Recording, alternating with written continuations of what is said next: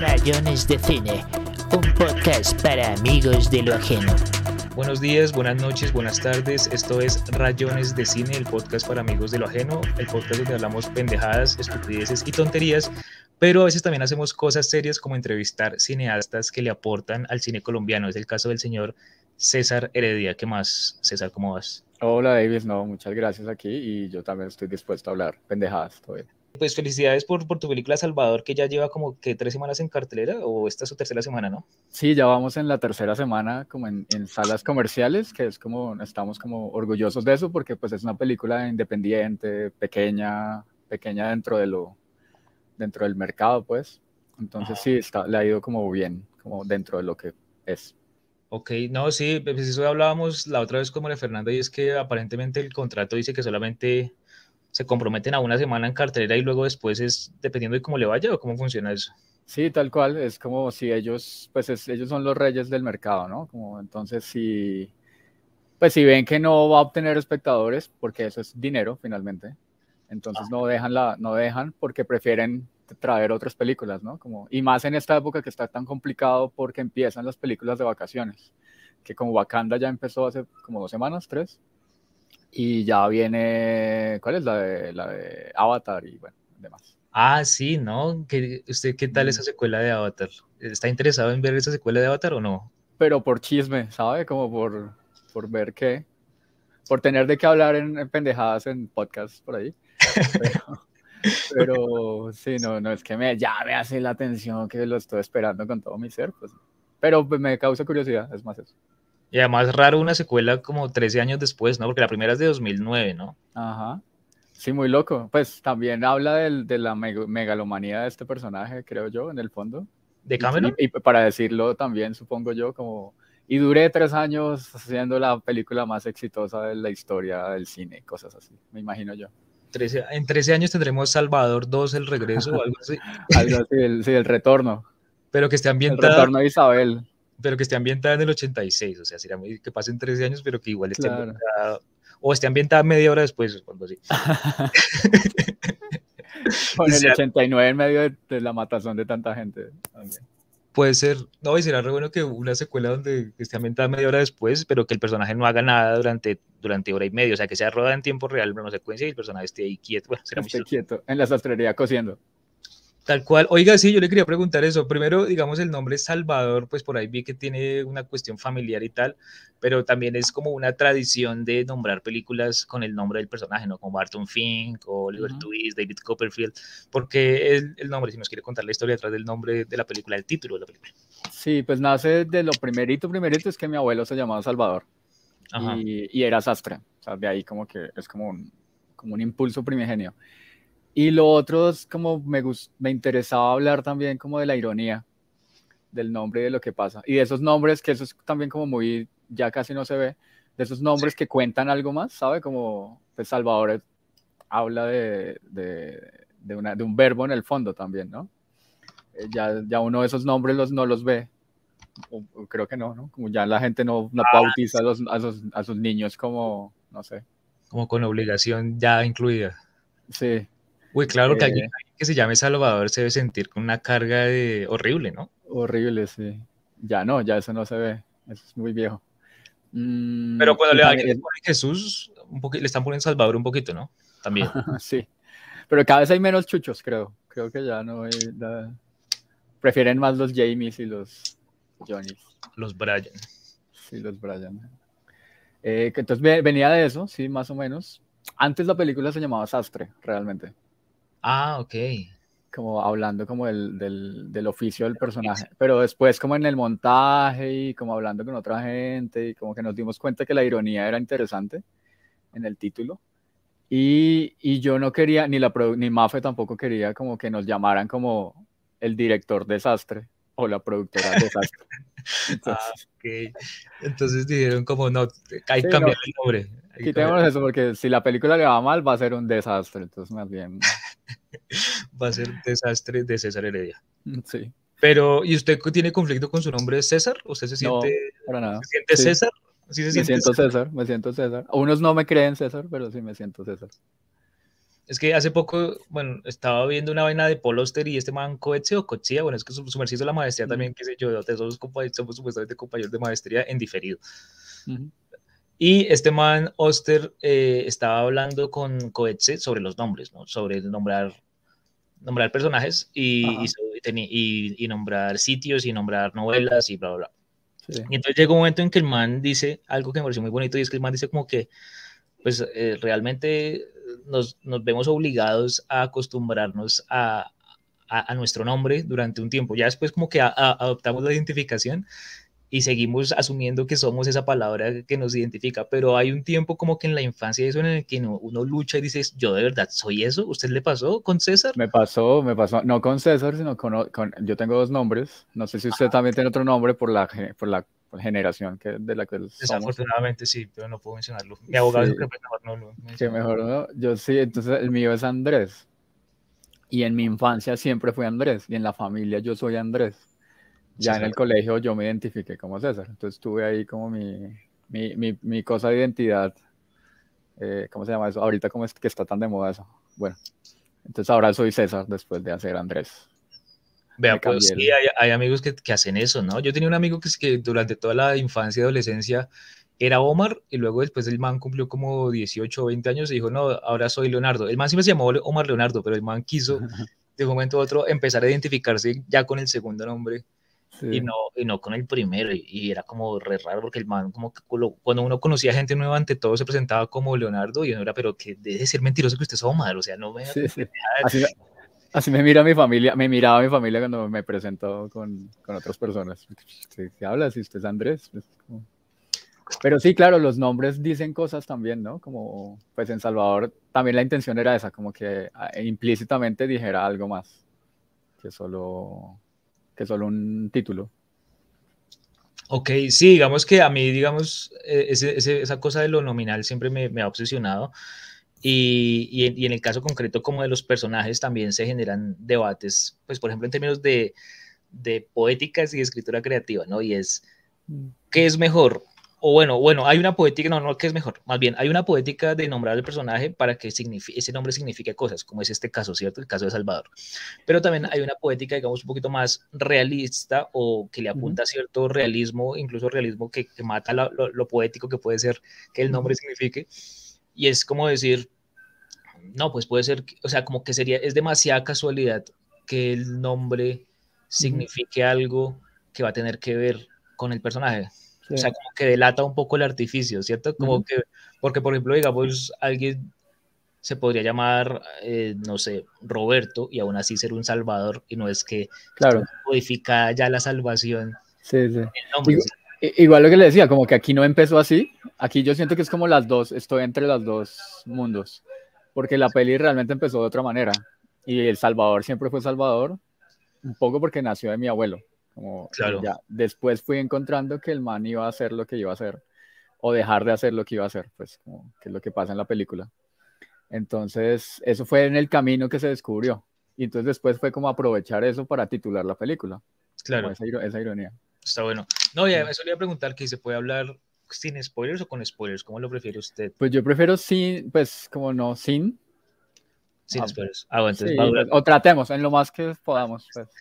Pero bueno, digamos que eso también es chévere y podríamos también seguir por ese lado, y es que no todas las películas colombianas, o sea, generan como una trama tan interesante como para que realmente uno quiera guardar un secreto de un giro en la trama, ¿cierto? Como que, como que algunas donde uno dice, como, no, pues simplemente pasa X cosa, o es un estudio de personaje, o es un tipo mirando un paisaje durante media hora y tal, pero no, pero no como que uno diga como la trama es importante y pasan cosas importantes que, que, que mejor hablar sin spoilers, ¿no?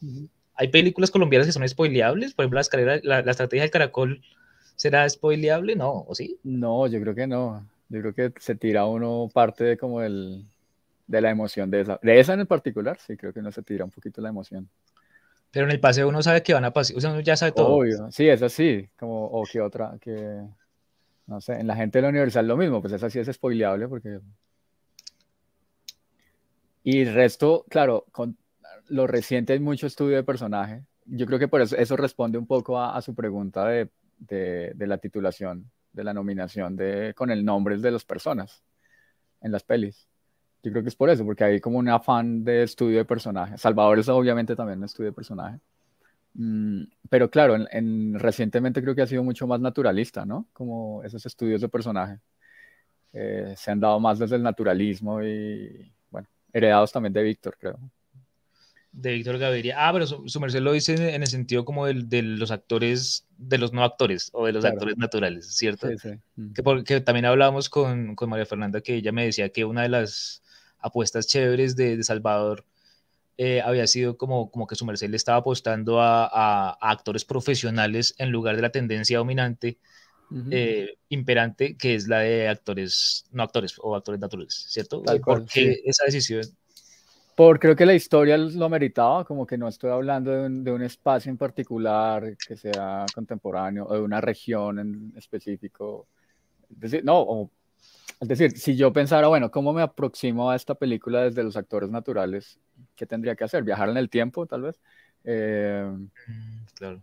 Eh, no sé, en, en, meterme en el centro de la ciudad, pero viajando en el tiempo para que los actores le imprimieran ese naturalismo, pues esta película no, no tiene eso, pues no es, no es de eso. Entonces también es, y eso me llevó a, a la apuesta y a meterme de, de, cabeza también en la apuesta, decir, bueno, pues vámonos con actores de verdad y procuremos que esos actores, pues actores de verdad, no, perdón, actores, preparados, con formación que llaman ahora, como en la, en la políticamente correcto.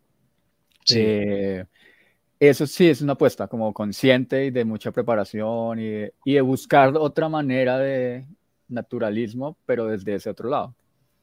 Porque siempre me ha gustado, pues me ha interesado como el trabajo con actores, como que creo que eso son, es como algo valioso. No quiero decir que no trabajaría, mi próximo proyecto es con, la mayoría serían actores no formados mm, de una región en particular. Entonces no es como una militancia pues absoluta y algo así. Es cada proyecto habla, cada proyecto le va indicando a uno como de qué va. Y en este la apuesta sí era esa y creo que está, es válida y es parte de creo que lo que, por lo que le ha ido bien también. Que la gente se, se conmueve con lo que los personajes también interpretan, los actores. Eh, ok. Creo que sí. Y los matices, porque también es una película muy de matices y de sutilezas y de cosas pequeñas, que es, hubiera sido mucho más difícil con, con actores no profesionales o no formados. Eh, hay una sola persona que es, pues, dentro de los que actúan, que es no formado, pero él ya ha hecho... El embolador, ¿no? Sí. Pero él, es el que sale en esos cortos de, de, mm, de, este Gaona. ¿cierto? Sí. sí. ¿Cómo es que se llama el personaje de él en los cortos de Gaona? Ah, tiene varios nombres. el eh, completo completo. Eh, sí, es un nombre que es bastante peculiar ahora que hablábamos de nombres y es completo. Ah, ok. Que, la, que me parece muy bonito el personaje que es como un embolador crítico de cine, pero que luego después también aparece, pues el, el, tipo que le recomienda, bueno, no crítico, digamos, el tipo que le recomienda las películas a, Salvador, me parece, ¿cómo construyó ese personaje? O, en qué versión de guion apareció ese personaje? ¿O siempre estuvo ahí? Siempre estuvo, solo que fue mal, pues moviéndose como su participación y su importancia. Eh, fue más como encontrado a partir de la cotidianidad, de la cotidianidad de, de, alguien con quien uno no interactúa normalmente, o uno no, las personas que trabajan en el centro en estos oficios como más oficinísticos, digamos. Eh, el embolador, la, la, tendera pues de la tiendita de la esquina, del parque, que siempre está como esa cotidianidad, y como ellos finalmente también son eh, cómplices de, la cotidianidad, de preguntas como dónde mejor almorzar o qué película ver o de ese tipo de cosas porque están informados, porque se la pasan leyendo revistas, periódicos y demás, porque tienen vida también y tienen cosas que decir.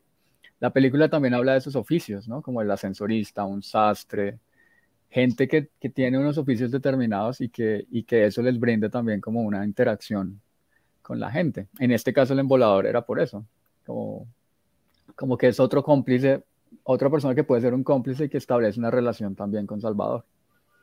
De amistad, pues de amistad, entre comillas, ¿no? De, pues, de cercanía. De cercanía, sí. No, que me, parece curioso porque sí, ese, ese personaje le da una información a Salvador que hace que él asuma una cosa del ascensorista y eso da para, digamos, un remate en términos, pues ya casi que de comedia. Eh, y es que pues la, la, la, expectativa no resulta tal cual. es, muy difícil no decirlo sin spoiler. Pero igual, bueno, ese chiste, por ejemplo, pues que es lo que usted dice como remate, sí está construido un poquito así, como, como sembrar algo, sembrar algo para después eh, recogerlo. Eh, recogerlo. entonces ese personaje también me servía para eso, como que, como que después me encontré que, que, era útil también para hacer ese, ese chiste, que hay gente que a veces se ría esto, es que hay gente que no pero pues es, es como parte de, como del... Ah, ok. Y, y, cuando no se ríen, ¿qué, ¿cómo se siente el, el, guionista que está escribiendo un chiste? Yo, sí me reí, pero ¿cómo, se siente el guionista cuando, digamos, usted va a una proyección y dice, uy, no se eh, rieron de este chiste? Sí, ha sido poco porque yo ya procuro no estar en las proyecciones. Yo ya me salgo. Yo ya no quiero ver la película. Ya pero, qué pasa al final. Ya. Ah, no, pues sí. sí, ya, papá, que ya estoy muy spoileado, pues. Pero... Usted empieza a tirarle spoilers a, a los demás espectadores. Al final pasa esto, porque se arruina su propia peli. Y ellos le dicen, no, no le haga eso al director. No, yo soy el director. Ah, yo soy el mismo pues, director. Sí, sí eh, claro, es raro. Es raro cuando no ha pasado. Pero también es... Es que es como es una cosa social, ¿no? El cine, como que uno sabe que hay un contagio. Es muy raro, porque hay un contagio con los espectadores. Entonces, si alguien medio se ríe, como que inevitablemente, por ser una sala oscura y todo eso, ahí la gente también se ríe. Y ah. cuando no, entonces sí, es como muy raro eso. Pero cuando he percibido que no se han reído en ese momento, entonces, claro, me da un poquito duro porque empiezo a pensar, bueno, ellos, ¿quién, ¿qué espectadores son? ¿De dónde son? Son muy jóvenes, no entienden la cosa.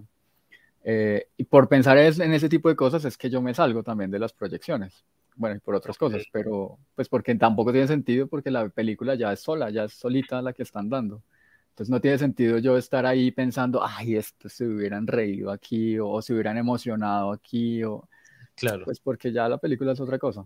Hay, y hay gente que se ríe en otros momentos que yo, que yo no los construí para como tan risueños, como ese sí fue muy pensado, pero hay otros que surgen más por, por la interacción, porque en la historia y por la cotidianidad de los personajes, que generan como risitas, como, o, sí, como, también en medio de, la, de lo perdedor que puede suceder algunas, sus, pues algunas cosas en el, en el personaje, a veces genera también como, como risas, o como, ay, ay, pobrecito, jajaja, cosas así. Como risa empática, más o como menos. exacto, risa empática, qué buena definición.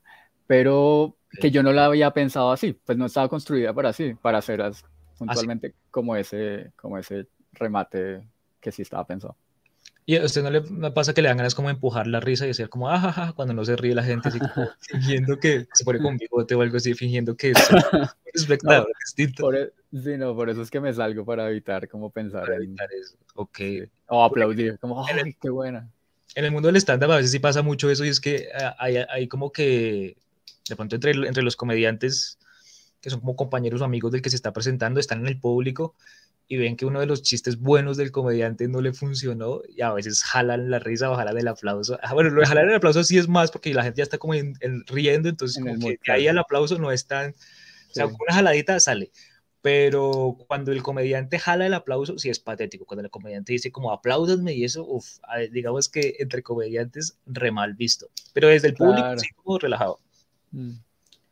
Pero bueno, chévere el interés por, por, por, la comedia, porque digamos que, pues, en principio uno viendo solamente el tráiler y eso, pensaría que es como un melodrama ambientado, pues, en, en 1985, y es sorprendente que hayan elementos de comedia, y que hayan elementos de, bueno, de ese desarrollo de personaje que, que termina en, lo que no se puede spoilear. Entonces quería preguntar, ¿estuvo planteada como un melodrama la película o surgió simplemente por el desarrollo del interés del sastre o, o qué?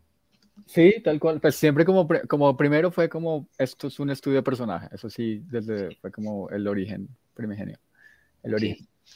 Y a partir de ahí pues también a mí me interesa mucho, por eso también creo que me interesa mucho como los actores, eh, los personajes como sus capas, como hacer personajes complejos, como, como humanos, pues en ese sentido, como... Entonces, claro, este, man, este personaje es bien difícil porque es muy, no, es muy frío, es pechifrío, es, es, es eh, tiene una capa usualmente dominante pero también quería que él tuviera otras cosas y tuviera lucecita que se la da Isabel, lo de la música, Eh, entonces, y la película que también brindara ese tipo de chispitas e-, eventuales, como, como una que otra risa, más que porque sea un género, es porque, porque la vida es compleja y la vida también implica chistes o comentarios o ironías y también drama y tristeza. Entonces, como eso, como que la película fuera como un complemento, una, un universo complejo y, y, la experiencia también fuera compleja, que eso me parece como interesante de las películas, cuando son realmente una sola cosa la película emocionalmente, me aburre un poco. O, igual la entiendo y las puedo disfrutar, pero, pero me parecía chévere que, que, la que yo iba a hacer, y más siendo la primera, pues que tuviera como ese universo un poquito grande. Ok, no, y eso de los estudios de personaje que mencionó, eh, algunas películas que le gusten a usted mucho que hagan estudios de personaje también, o novelas, o bueno, ficciones en general. Sí, pues eh, hay unos referentes como claros para Salvador. Hay uno que se llama El Conformista de Bertolucci, o el Bertolucci de los setentas. Eh, ese fue como un, muy, un estudio de personaje así muy, y que tenía que ver también por, por lo que hace Salvador. Y que en El Conformista también tiene que ver con eso. Y eh, se me acaba de ir otro. Ah, bueno, y los, pues el, Chile, el Tony Manero, Postmortem, estos de la Rain, esas primeras películas de la Rain, también. También están como, me alimenté de eso un poco. Eh, y Wong Kar Wai también, por la cosa del amor y, y, el tono, que finalmente son estudios de personaje un poco diferentes a lo que, pues, lo que uno ve, pero también creo que son estudios de personaje. Juan Kar ¿en dónde es estudio de personaje? ¿En 2046 o en The Mood of eh, Yo creo que en las dos yo siento que son estudios de personaje. Lo que pasa es que es claro, es diferente y el tono, por eso hablaba, es como, es como raro, digamos, un estudio de personaje raro, pero a mí me parece que son estudios de personaje. Mm, sí. Sospechoso. Sí, yo pensé mucho en una de, que se llama como de Pom Boker, eh, de, de Sidney Lumet, el prestamista, que es un man que tiene como una mm. especie de, de prendería judía en Nueva York, en, como en los 60s. Es en un blanco y negro así muy, y, y es un personaje que, que, es muy antipático, o sea, no, no es, mm. esto también me parece chévere y riesgoso, ¿no? Hacer una, o bueno, sobre alguien que es muy parco, digamos en este caso no es que sea antipático, pero para cierta gente puedes llegar a ser antipático, sí, sí. o en alguien que no es empático, porque digamos que entre comillas, la fácil o la comercial o la que uno sabe que le va a gustar a la mayoría de la gente es hacer un estudio de personaje de alguien muy simpático, ¿no? Tal cual, ese fue como el mayor reto, de verdad, como desde el guion y desde la actuación que, me lo preguntan mucho y siempre digo, sí, esa era la apuesta. Como, como era lo difícil que había que, que había que hacer, que sentía que era valioso lograr hacer por lo que sucede al final, sobre todo con la película, y por lo que habla. Yo en el fondo hablo ahí como del, del pues hombre, como que el país es así un poco también, la sociedad. Eh, entonces sí era muy riesgoso, sí, y sé que es difícil, que incluso hay momentos donde la película, la película es, es difícil para ciertas personas, como que les cuesta. Okay. Eh, pero pues es, es, el riesgo de la apuesta. También yo creo que por eso es que están, pues como retomando lo de la pregunta anterior, también está la cosa del humor o, el, o de la luz que da Isabel, de la música, porque eso también, ¿no? Como que ayudarle más matices a este personaje tan parco y tan difícil de, tan poco empatizable. Como que la empatía se da a partir de lo que él, de la relación que establece con ella, no porque él sea mm, atractivo. Ok, no, y además que la sensorista también me, me, hizo pensar en Wilder, en el apartamento, como en ese personaje que interpreta Shirley MacLaine, que, sí, total. Que Mr. Hublin, bueno, Mrs. Hublin o algo así, y, y, que, y, que, después se vuelve obviamente el interés amoroso de, de, de Jack Lemmon, pero que alrededor de ella giran muchas tramas justamente porque es un personaje que se mueve y que permite, digamos, muchos, sí. o sea, estar en contacto con, con, con varios. Gente. Sí, sí, con varias personas de diferentes pisos y esas cosas. Me pareció muy lindo. Que es chévere, sí, claro, el, el, el, apartamento es como una película muy bella, como también la, la, me gusta mucho.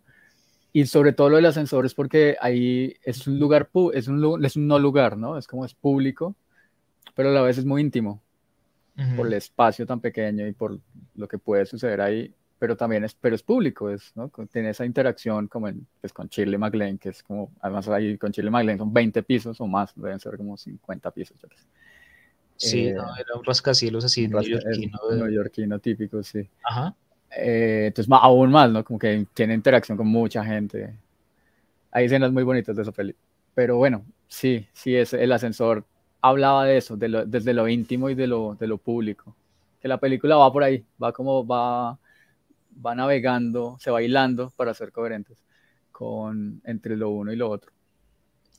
Sí, no, y además que también digamos que pues, dentro del contexto de pues del melodrama o del desarrollo de personaje que tiene un interés amoroso, como que también el tema como de los celos y, del, de, el hecho de, asumir que el, que el, interés amoroso de uno pueda llegar a tener contacto con otras personas de, del sexo opuesto, eh, hace que, que, también se revelen, digamos, más características de, de este, de este personaje y, y, y, bueno, y que pasen cosas que no podemos revelar. Pero sí, me parece... En el, último minuto del podcast vamos a decir que... Que todos mueren. Que, lo, que las nunca se tomaron la embajada fue por molestar, que en realidad era... Era una comedia. Era una... las escondidas y ya, los militares y los guerrilleros se aburrían, estaban jugando y ya, que va. Iban a jugar un partido de micro en la Plaza Bolívar. Sí, quería preguntarle por eso, por, por el 85, porque le obsesionaba mucho ese año. ¿Su merced qué año nació? Yo no, yo soy más viejito, poquito. Yo nací en el 82. Ok. ¿Y a los tres años le, le, pasó algo muy, muy grave? No, eh, no, es más porque es el primer recuerdo que yo tengo de, de, un hecho violento, como en la memoria, como en la cabeza, de una generación de ver muchos hechos violentos, ¿no? Nosotros crecimos como... Y mi madre trabajaba en esa, en, ese, en esa zona, en ese momento. Mi madre era modista y trabajaba en ese lugar. Y mi abuelo también era sastre ahí como en la, en la zona, ahí como a tres cuadros, a cuatro cuadros del palacio. Entonces después ya, pues crecidito, pensaba, bueno, ¿qué hubiera pasado si ellos hubieran quedado en medio del, del drama, pues de todo eso? Ah, ese fue también como el inicio, como bueno, ¿y ahora? ¿Qué, qué, eso que me lleva a contar historias. Y porque yo recuerdo mucho que me llevaban a mí a la sastrería en vacaciones de niño, o no, incluso mucho más chiquito, eh, porque no tenían, pues, para no me dejaban solo en la casa, entonces, y me la pasaba en el centro ahí viendo, viendo la calle. Entonces nace como esa memoria y pensando en ese hecho, ¿no? Como en ese momento que hubiera pasado si a mis familiares les hubiera tocado ese, ese acontecimiento. Pues quería también preguntar un poco por, por la cuestión de la, pues de la historia, pero también como de otro género que, que, también se puede pues hablar ahí, que es una película digamos que aborda varios géneros porque es compleja y narra un universo complejo, que sería como la, pues el, el mal llamado cine histórico, porque pues todo el cine es histórico, ¿no? Todo ocurre en el tiempo y todo ocurre en la historia, pero, pero esa, esa, esa, esa, esa reconstrucción de época, pues más allá de, de, de, de, lo, de lo difícil que fue, pues en términos sobre todo más narrativos, como de la, cómo habla la gente en esa época, como, no sé, como ese, ese tipo de, de, cosas, como, como las vio y cómo las asumió don César. La intención sí fue como ser muy veraz en eso, como intentar hablar. Yo, hubo una investigación muy grande con eso. No solo cada departamento, como arte sobre todo, fue como muy juicioso con eso, pero también yo, desde la dramaturgia y desde la preparación de actores también, como que investigamos mucho detalles como saber cuánto costaba una lavadora en ese momento, o, ¿sabe? Como ese tipo de detalles que no salen en la película, pero los actores, al ver los periódicos, al ver como esas cosas, eh, pues me parecía importante, como imprimirse, como empaparse pues de, de todo eso. Me parecía valioso como habitar 1985, como si fuera a volver al futuro, ¿no? Tal cual, sí. Sí, era un viaje en el tiempo. Sí, sí, esa sí fue como la intención. Para ellos, claro. Sobre todo para los actores, como sentir, bueno, estamos aquí ¿Y qué pasa? ¿Qué se siente estar acá? Era raro, claro, porque mientras pues, sucedía eso en la escena, pues había un Transmilenio pasando detrás de la cámara o cosas así. Em, pero sí fue la intención, como vivir la época y ser como muy apostarle a eso. No, y además que volviendo a lo del de el, embolador completo, ¿cómo es que llaman esta película completo? Aquí Jairo. Jairo. Volviendo al personaje de Jairo, eh, como que digamos que el hecho de que él mencionara películas de 1985, también como que la, la, la, la, mente del espectador que le gusta el cine se activa, ¿no? Porque empieza a pensar como qué otras películas hay en 1985, claro. qué estaba pasando en 1985. Y ahí usted menciona Rambo 2 y la otra, la de Chuck Norris, ¿cuál era? Eh, ay, eh, no me acuerdo ya. Eh, no, no me acuerdo, perdón. Bueno, en fin, tranquilo. Pero, me pues esa, pero también a las de libertad. Birdie, sí, eso iba a decir, Birdie, qué raro Birdie, ¿no? Y además, qué raro que el emulador le haya recomendado como algo que le gustaría a la señora. Yo quería preguntar por eso, es toda esta entrevista solamente por eso, por preguntar por Birdie.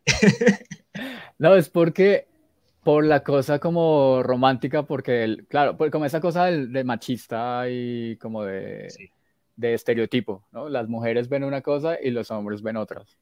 Claro. Entonces, para, seguramente el embolador nunca vio Alas de Libertad. ah, no, no le interesaba. Okay. Pero asume que es una película, pues, eh, romántica o que una mujer podría disfrutar por el afiche seguramente, por el tráiler. Es una película en la que él no entraría o que entraría solo porque su chica le podría interesar. Entonces esa es la lógica de él como el estereotipo, eh, que eso es lo que conduce después al, pues al, al remate este. Al chiste, sí. No, pues porque sí me, me, pareció, o sea, yo no había caído en cuenta que Birdie era, era de, de 1985. Sí, incluso yo pues procuré como investigar muy bien que estuvieran en, la, en, salas para ese momento aquí, aquí en Bogotá. claro. Claro, porque, porque hay peli y sobre todo en esa época pasaba mucho más, que la película pudiera ser del 85, pero a Colombia llegaba en el 86. Ah, porque, pues, porque eso pasaba, eso pasaba hasta hace unos años. Eh, entonces sí fui como muy preciso y decían, claro, estas las dan, había cineclubes, entonces me mencionan ahí a las de a, Fresas Salvajes, me parece que eso, una, de Bergman que está ahí, que está como en, el, en la cartelera. Sí. Eh, también, pero eso también es como un gusto, como decir, pongamos estas películas que está bueno, que son chéveres. Ah, ok, digamos, esa, esa cartelera de cine no, no es, fue construida, no es una reproducción de algo que sí existía, sino fue construida. Fue construida basado en, obviamente esas películas sí estaban en cartelera, sí estaban, seguramente no en el mismo cine, eso sí es, es claro. Ah, ok. Entonces no está, al mismo tiempo no iba a estar Rambo y, y Fresas Salvajes, no me acuerdo si es eso. La de no sé. Sí, había una de Berman. Es que ahí, es que sí, creo que no se alcanza a leer bien. Mm, no, pero pues sí, no se menciona. No, pero sí, sí, me acuerdo que sí vi como algo de Berman y eso, y ahora que usted lo menciona, pues ya, pero no me acuerdo. Sí, pronto sí era esa. Sí, creo que era esa. Mm, claro, no, no, iban a estar en el mismo cine, pues no. No, no eran compatibles. Eh, sí, y lo curioso que creo que ahí se lo pasé es que eso, esa escena la rodamos en un cine porno. Entonces era muy chistoso estar como en el medio de, como esta cosa cinéfila, pero en un cine porno. Okay. era, era chistoso, de verdad, era como que yo quería grabar como también los personajes que entraban, a ver si ellos creían que, si, se sentían defraudados porque iban a ver, yo qué sé, eh, una película porno y el nombre que aparecía era Rambo. Entonces era como, como el choque, sí, claro, estaría re bueno. Sí, no, además que eh, ese año también es muy curioso porque ese año se estrenó Volver al Futuro y ese año se estrenó una película de Coppola que se llama Peggy Sue Get Married, que también es de viajes en el tiempo. O sea, es, es muy raro que, a, que a, tanto a CMX como a Coppola se les haya ocurrido hacer algo de viajes en el tiempo para el mismo año. Muy extraño. y en el, en el 85 también fue lo de Omaira, ¿no? Claro, Claro, fue Armero, que es como, ahí sería Salvador 2, ¿no? Porque eso sería una semana después. o sea, él yendo hasta, hasta Armero, porque a rescatar era, a era, la verdadera hija o algo así, sí, algo así. Oh, sería, uy, sería muy chistoso. Oiga, tiene que estar Salvador 2, por favor, hágala. Claro que eso sí sería uf, muy doloroso. Es que lo de Omaira es muy doloroso, ¿no? Es muy doloroso. Es muy doloroso. Eh, yo le iba a preguntar, es que usted estuvo o está en Cali, ¿está en Cali todavía o estuvo en No, estoy en Bogotá ya. Ya está en Bogotá. Pero usted estuvo en Cali hasta hace poco y cuando, cuando me enteré de que, pues sí, de que la película iba a estar allá y que de hecho la distribuidora es de allá, ¿o no? Distrito Pacífico es de allá.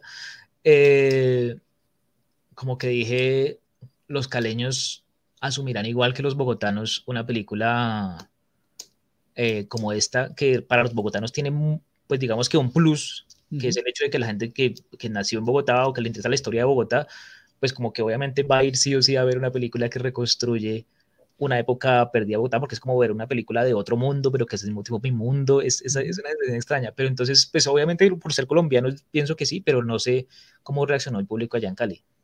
Sí, ellos, claro, ellos lo toman desde otro lado, no, no, no, no, no lo ven tan rico como, como usted lo está planteando de la gente de acá. Y la gente de acá, de cierta época incluso también, porque eso también habla de otras cosas. Eh, entonces la recepción es diferente.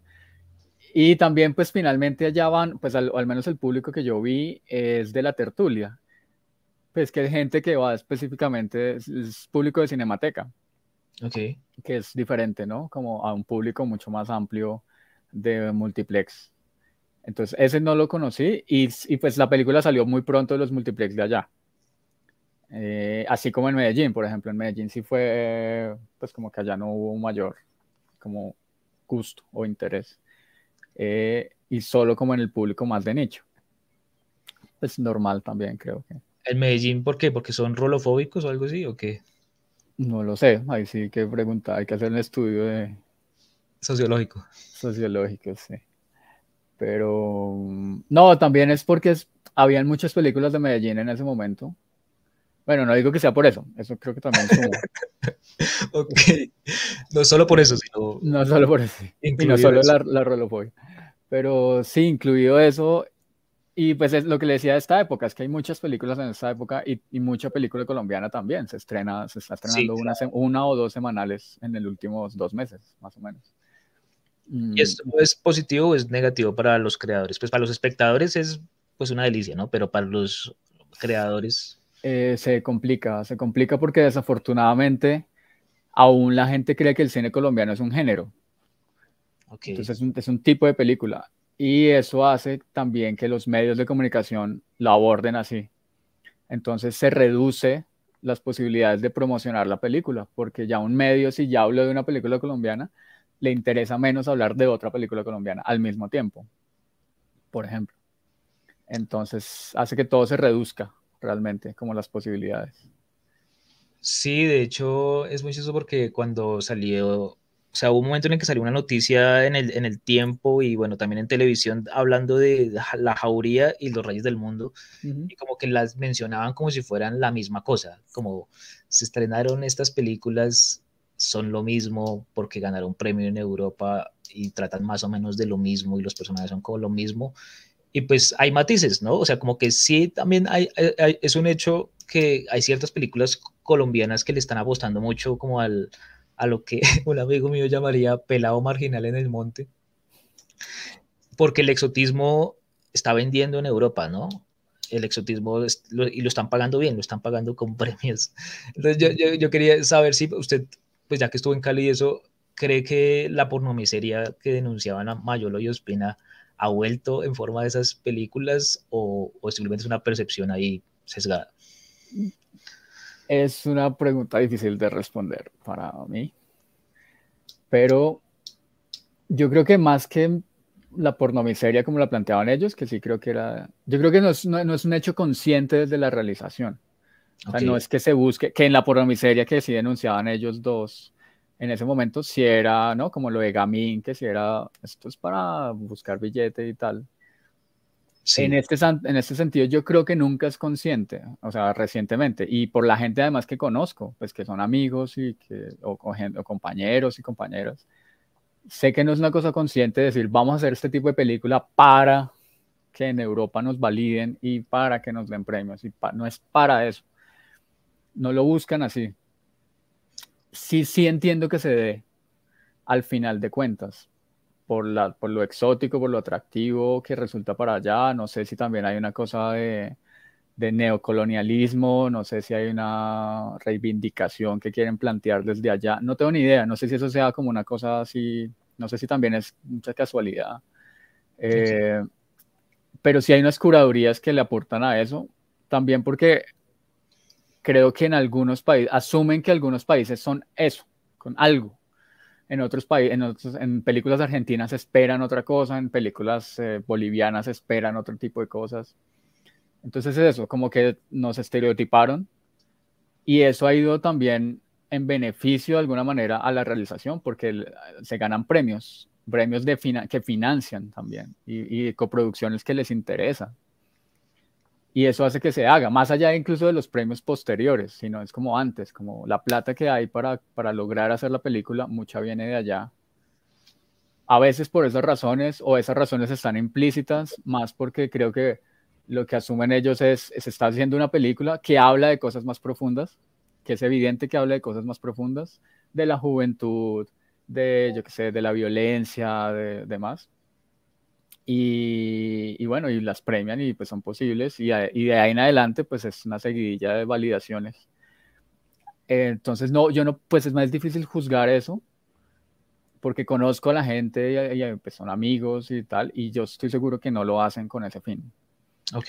Sí, sí, el mercado lo da, o sea, sí es una cosa del mercado, y también creo que es una ceguera, en general es una ceguera de solo homogenizar las cosas, el discurso.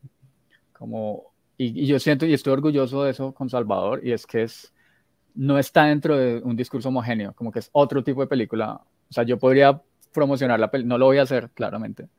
Esto lo digo aquí en este podcast, que lo escuchaba su merced y su madre y, la, y bueno, y mi familia. Mi mamá no lo escucha. pero sí, no lo escucha. Bueno, no puedo decirlo. Pero como promocionar la peli como si fuera, no es una película colombiana más, por ejemplo. Eh, pensando en esa, en esa lógica. Pues no lo va a hacer porque no tiene mucho sentido, pero, pero sí estoy orgulloso de que es otra apuesta, a otra mirada como a una tendencia. A mí lo que me preocupan son las tendencias, realmente. Porque es muy triste, porque qué chévere que exista la jauría, pero que también exista una comedia, pero que también una película de terror y otra que mezcle todo eso y bueno, en fin.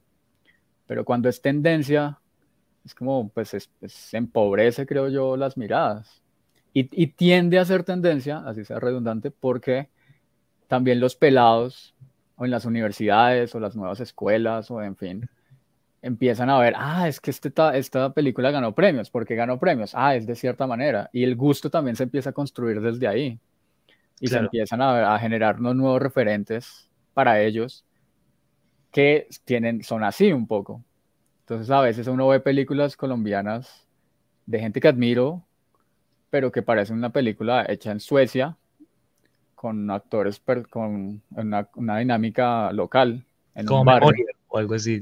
Ah, ok. Eh, bueno, un barrio y sí, pero, pero es una película sueca. Pues es decir, siendo colombiana, parece una película hecha para suecos y con una estética y, o unos silencios y una cosa que no dice, pero eso no es, o sea, no, entiendo como lo que plantean.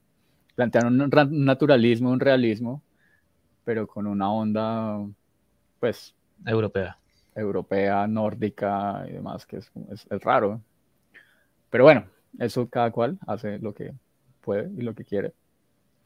Pero sí, eso del miserabilismo, sí, es como un, un límite muy raro, porque además en el cine todo el tiempo estamos hablando del otro. Hay un ejercicio de alteridad constante. Y, y claro, en este país nos afecta, en general nos afecta mucho ese otro por las desigualdades que ha habido pues, por, por tantos siglos, por tanto tiempo, y por la violencia. Entonces es lógico que hablemos de eso. Pues ¿no? mi siguiente película va un poco también como en esa lógica. Entonces yo todo el tiempo me cuestiono, pero yo por qué estoy hablando de esto? Pues es porque es algo que me afecta. Lo importante es cómo me afecta a mí desde el interior, creo, como, o sea, desde el, que una cosa legítima eh, ahí es, yo, siento, yo siento que es donde uno debe indagar de verdad para no volverlo miserabilista. Y simplemente una cosa que es de allá, exótico, raro y que me parece chévere, o me parece que es poético, entonces lo mostramos poético, sino que eso me afecte de verdad a mí como autor. Y por una cosa personal, por una cosa familiar, por la razón que sea.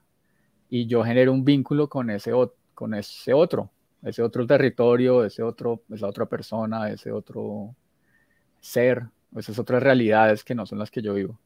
Pero sí creo que es indispensable que exista ese vínculo como desde el interior.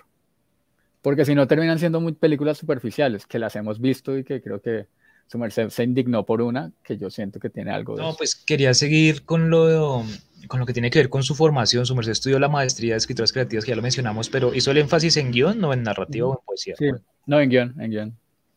Ok, ¿y cómo le fue? ¿Qué tal la formación? Paz que fue hace rato también, entonces creo que aún era un poco biche para el momento en el que yo la hice. Entonces siempre yo fui muy contestatario un poquito con la relación ya propiamente del oficio, porque a veces era como muy genérico eh, y no había mucha conciencia del oficio del oficio ya, no solo el guionista que escribe un par de guiones y los guarda en su cajón y mira a ver cuándo, porque creo que era esa visión vieja de, guionista colombiana. Eh, entonces creo que faltaba como actualización en ese momento sobre eso. Eh, pues hubo intentos, obvio, no digo que todo, pero sí creo que le faltaba eso un poco. ¿Y qué son esas cosas del oficio del guionista que alguien debe aprender en esa maestría? Creo que tiene que ver también con la relación con, nuevo, con diferentes medios, como, claro, en ese momento, y con diferentes medios y con diferentes formas de realizar también, como no es solo hacer la película que uno quiere y que la escribe y, la guarda en un cajón, sino también existe la posibilidad de que usted lo contraten como guionista para escribir una película que usted normalmente no haría solo. Entonces, ¿cómo es esa dinámica? Eh, eh, hacer mayores énfasis en, en, aspectos puntuales, no sé, como la dialogización. Eh, sí, como ese tipo de cosas que creo que faltó en ese momento. No sé cómo esté ahorita, la verdad. Yo creo que el valor de la maestría, el mayor valor que tenía en ese momento para mí, y que supongo que lo sigue teniendo ahorita, eran los invitados como internacionales, bueno, y nacionales. Eh, que asesoraban o que planteaban como otras perspectivas, porque ellos sí estaban un poco más como en la actualidad de la, de la cosa. Y, ejerciendo, ¿no? ejerciendo, exacto. Y tenían perspectivas pues diferentes, entonces también eso siempre es enriquecedor. ¿Y, ¿O algún invitado o invitada así que recuerde, bueno? Mm, me acuerdo de... Hay uno con el que muchos compañeros pelearon, pero me pareció chévere, no era tan bueno, pero me pareció chévere porque generó cosas. Eh, Peleato, no sé qué Peleato, un español, Florian creo que se llamaba. Ok, vea pues. Eh, Alicia Luna, no, Alicia Luna, por ejemplo, sí la, sí la valoro mucho. Ella, Alicia Luna, la española, ella escribió una película, en ese momento estaba muy cercana, eh, Te doy mis ojos, creo. Ok. Que es una película muy bella. Eh, ¿Le gusta el cine español a usted? ¿Es fan del cine español? No particularmente, pues veo algunas, pero no, no es que me fije pues en el cine español. Pero, pero Alicia Luna creo que fue un chévere. Y después yo me la volví a encontrar en otro momento para, para otro proyecto y la valoré incluso más, como que creo que es una persona muy valiosa como asesora. Y está vigente y hace guiones y la contratan. Y, en fin. Eh, no me acuerdo qué otros invitados. Pero bueno, eso era como de las cosas como bien interesantes.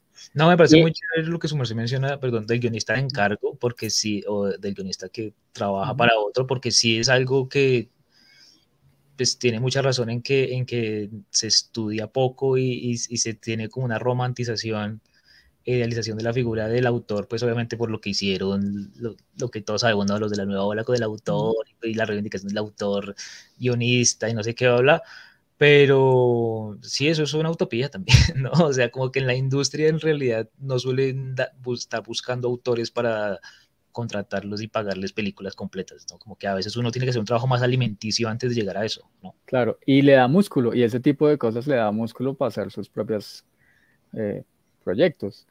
Y pues la maestría finalmente pues, se basa en esta lógica de la escritura creativa, que es en un, un, proyecto, es el, como la guía de todo el, de todo el proceso, eh, que es el proyecto propio, y está muy bien, pero si paralelo a eso, es, finalmente una maestría es una especialización en algo, ¿no? Es algo claro. que hubiera más materias que le, que le brindaran más herramientas, porque es que si su película era de terror y todo lo de fue con el terror, pues buenísimo, pero ¿y qué pasa con lo demás? Entonces usted sale como maestría especializado en guion, pero no es cierto, es especializado en su proyecto. Entonces eso era, me parecía como, como cerrado, como en, en, la visión. Y más aún cuando era, en ese momento era la única maestría como tal enfocada en escritura de guion, puntualmente de, cinematográfico. De resto no había, en ese momento, en mi época, no había nada, ninguna especialización de ese tipo, con ese tipo de formación pues como académica eh, formal, además, perdón, la redundancia, formal, que se especializara en, en, cine, en cine en Colombia. Entonces, más aún yo cuestionaba eso, como, como con mayor responsabilidad debería tener y mayor, eh, sí, como riesgos también. Em, eso, este, fue, este proyecto se, se, desarrolló allá, empezó allá. Ah, ok. Salvador. Salvador empezó allá. ¿En primer semestre o, ya, o en el último año para el, para el grado, para el, este proyecto final? Fue el proyecto final, fue el proyecto final, fue la tesis. Pero como a mí, o en es que no sé ahorita cómo funcione, pero yo en ese momento uno se postulaba para poder ingresar con un proyecto, con una idea. Y ese fue. Y ese fue. Y a lo largo de los dos años, pues se desarrollaba eso. Y terminaba en el guion. Mm. Entonces la primerita versión del guion fue allá. Ok, y, y, que y los, los, profesores normalmente, digamos, aportaron mucho como tutores a, a su proyecto. Es decir, recuerda así como algún consejo bueno de, uy, este profesor me dijo esto que fue vital para dar esta, este giro en lo que yo estaba planteando como guionista o tal. Mm. No me acuerdo, de un detalle así. Ah, bueno, me acuerdo que una tutora que quiero mucho, que es amiga, que es Patricia Restrepo. La legendaria eh, Patricia Restrepo, la, la legendaria, la sí. La ah, legendaria por, por, otras razones, sí. Más caleñas, a propósito. Ella, me acuerdo mucho que ella me, esta película que le comento del conformista, la de Bertolucci, me acuerdo que ella me la, me la mostró, pues me la... Claro. Y, pero así una cosa puntual no, no, pero eso es bastante, o sea, que le muestren a uno una película decentica, eso, eso, y que sea determinante o que de la que aprenda algo, eso es, a mí me parece que es un gran logro. Es valioso, sí, es muy valioso. Sí, ah, que le, haga algo en la cabeza a uno para el proyecto o para, la vida. Eh, eso, eso me acuerdo, pues me, lo recuerdo mucho, lo recuerdo con buen esto. De resto, pues sí, pues hubo como comentarios y demás. Pero yo creo que la película realmente creció fue después fue como un impulso primigenio, pero la película creció en otros, mucho más en otros lugares. Como Ibermedia y eso, ¿sí? Como la residencia, que es como buenísima, la recomiendo a todo el que pueda. ¿Y cómo funciona eso? ¿Cómo, cómo? Ah, sí, re bien, ¿cómo funciona eso? Por si a alguien quiere, le interesa. Sí, no, eh, hágale que su merced que creo que le interesa la cosa. Eh, pues no, es que hay, hay, que tener un guion, hay que tener un guion de largo, Ahorita están aceptando series también, o sea, están ampliando también el, como el curso, ya no es solo guiones, sino también hay, hay más proyectos ah, también de series. Y hay que tener eso y en realidad piden muy poquito, como piden una sinopsis, eh, un cuestionario que hay que llenar y el guion, algo así, como a grandes ratos. Ah, chévere, ¿no? y y creo que el, el también ahorita está en Call for Entries, es que se llama eso. Ah, sí. Eh, y cierra como el 6 de enero por si la gente que escucha esto le interesa. Le interesa. Sí, pero sí, esa lo recomiendo mucho. Eh, yo también, también estuve en otro que se llama, ah, bueno, no con ese proyecto, pero sí con otro que se llama Cinequanon Lab en México, en Michoacán. También ah. lo recomiendo mucho. Esas, esas que son residencias de más de una semana, que es como internos en un lugar son bien ah, interesantes. Uy, yo he perdido todos a los que me he presentado. Eso. Ah, hay, hay, hay, uno, hay unos, pues obviamente más locales, había uno bonito de Santa Fe de Antioquia, ¿no? Sí, que ahora es que creo que tuvieron líos de plata, entonces ahora ya no dura 15 días, sino solo dura, o sea, sí dura 15 días, pero lo dividen en dos. Entonces la gente solo va una semana y otra, y otra gente va otra semana, como en dos grupos. ¿Y el resto eh, virtual? Ah, o, los redujeron. Sí, redujeron las posibilidades. Antes el mismo grupo iba todos los 15 días, hace muchos años, y ahora solo los grupos ahora van solo una semana. Eh, ese también es muy interesante y yo creo que lo que lo que se asemeja en general que a estas cosas que lo hacen interesante son los asesores realmente que son gente de afuera, que tienen otras visiones y que están en el oficio también, constantemente. En el oficio de asesorar, porque eso es diferente a ser, a ser guionista. Sí, porque hay unos que pueden ser grandes guionistas, pero pues son muy malos. Ah, usted dice los script doctor, tipo Maki, como el modelo Maki y esas cosas. Por ejemplo, sí, pues como que ellos no. A mí no me parece como Maki, no me parece como, no creo que sea un buen asesor. O sea, yo no. Primero lo de los, los, los formatos y los, ¿cómo se llama eso? Los, me olvidó. Las fórmulas. Las fórmulas, pues me da, me da mucha pereza. Entiendo que funciona, como que hay que leerlas por, pues por, enterarse de cosas, pero no, no como que sean Biblias, pues. Porque lo que importa es otra cosa, creo. Esas son algo, cosas que pueden funcionar, pero eso no es un... Funcionar depende, el funcionar es tan relativo que y me parece más chévere como los asesores que, que, están con uno como Script Doctor, que lo acompañan, que entienden qué es lo que uno quiere hacer y a partir de eso es que se desarrollan, porque muchas veces pasa que es simplemente yo lo haría de cierta manera y hágalo así. Tal cual. Y pues no tiene mucho sentido. Entonces, claro, y eso iba la pregunta también con la academia y es, ah, bueno, pues no es así entonces, no fue así en, su momento, de, que digamos, por ejemplo, los, como que la línea editorial de la maestría sea guion a lo maquis, ¿sí me entiendes? Guión a lo maquis o guion a lo Sidfield, máximo. Y si estoy de buen genio, guion a lo linda seguir. Pero de resto, no, más, ¿sí entiendes? O sea, lo que ellos consideran que es un guion que ellos mal llamado aristotélico, en, todo, en todo caso con pretensión orgánica y con pretensión resolutiva y tal, tal, eh, y, que siga la fórmula claramente, eso es lo que ellos consideran un, un guion.